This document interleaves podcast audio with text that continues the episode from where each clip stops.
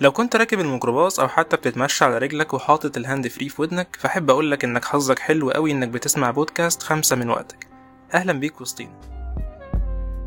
عمر الانسان عباره عن ساعه كبيره عقاربها بتلف لحد ما يقف عند رقم معين حسب تدبير ربنا، وللاسف رغم ان الوقت ده اغلى حاجه بنملكها كبشر الا اننا بنفرط فيه وبنتعمد اننا نديره بكل فوضويه، وبقى كل واحد مننا عنده حجه اسمها اصل ما عنديش وقت بيتحجج بيها عشان يبرر موقفه قدام اي حد بيعاتبه على تقصيره في حق شيء معين. في مننا اللي بيتعامل مع الوقت بالدقيقه واللي بيتعامل بالساعه، وفي كمان اللي بيتعامل باليوم، وزي ما تيجي تيجي. فرق شاسع بين كل واحد من التلاتة.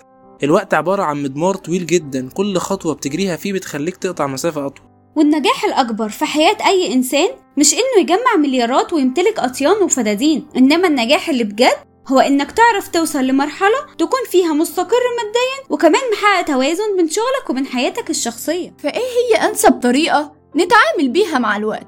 هل نتعامل معاه بالدقيقة ونخطط على الأساس ده، ولا نحاسب نفسنا على كل ساعة بنضيعها في يومنا؟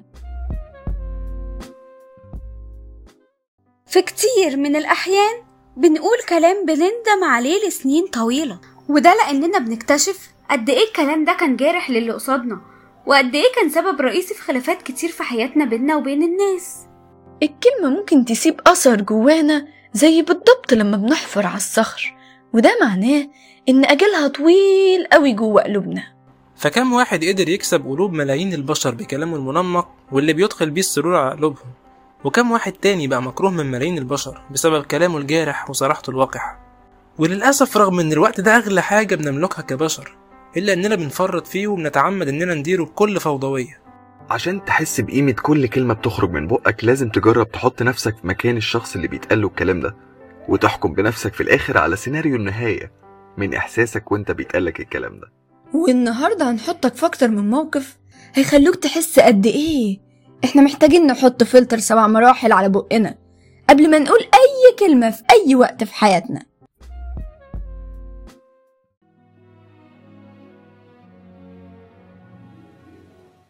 دايما لما كنا صغيرين كنا بنتشد جدا لاي حاجة فيها بهرجة والوان، ويا سلام بقى لو كانت الالوان دي عبارة عن رسوم متحركة.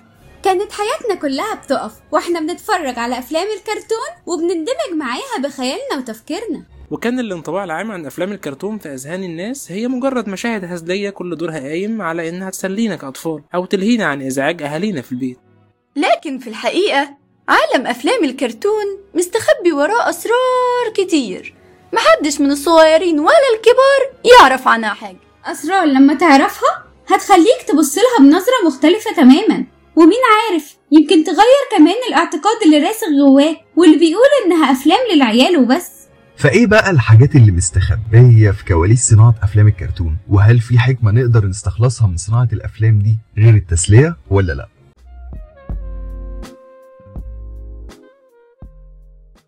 كم مره جيت تتصور في الشارع السيلفي وحسيت ان الناس بتبصلك وبيعلقوا عليك بطريقه مستفزه؟ ودي حاجه اكيد بتخليك تحس بالاحراج وبتوترك وانت بتاخد الصوره. للأسف كتير من مجتمعاتنا العربية بتعاني من انتهاك الخصوصية الشخصية بشكل مبالغ فيه، ودي حاجة بتخلي الواحد مننا يحس إنه متراقب طول ما هو ماشي في الشارع. بغض النظر عن اهتمامك أو تجاهلك لكلام الناس ونظراتهم، بس كتير مننا حقيقي ما بيعرفش يتحكم في إنه يتجاهل تدخل الناس في خصوصياته. بنسأل كتير أسئلة زي مرتبك كام في الشهر؟ مش ناوية تخلفي بقى ولا إيه؟ شايل كام في البنك؟ وغيرها كتير من الأسئلة اللي بتخلينا نرتبك ونبقاش عارفين نرد بإيه. حقيقي محتاجين نتعلم نعرف حدودنا فين مع كل اللي حوالينا. الإنسان بالفطرة بيحتاج يتواصل مع اللي حواليه بشكل متكرر عشان يضيف ليهم معنى عايز يوصله أو يكتسب منهم قيمة هو محتاجها. ومهما حاول الإنسان إنه ياخد جنب من نفسه ويقنع نفسه إنه مش محتاج يتواصل مع المجتمع، هيوصل بيه الحل لمرحلة هيضطر فيها إنه يتواصل مع المحيطين بيه بصورة أو بأخرى، ولكن ساعتها هيكتشف انه مفتقد لطرق التواصل، وفجأة هيعرف انه مش مخلوق عشان يعيش لوحده، لكنه مخلوق عشان يحتك بالناس ويتعامل معاهم لأي غرض ممكن يقابله في الطريق. وعشان كده من الضروري جدا اننا نتعلم الصور المختلفة للتواصل مع الناس اللي حوالينا، سواء في الشارع او في الشغل او في المدرسة او في اي مكان عام. ترى ايه المقصود بالتواصل؟ هل هو مجرد الكلام اللي بنقوله لغيرنا عشان نوصل بيه معنى، ولا في حاجات تانية كتير هي اللي بتحدد فعالية الكلام ده؟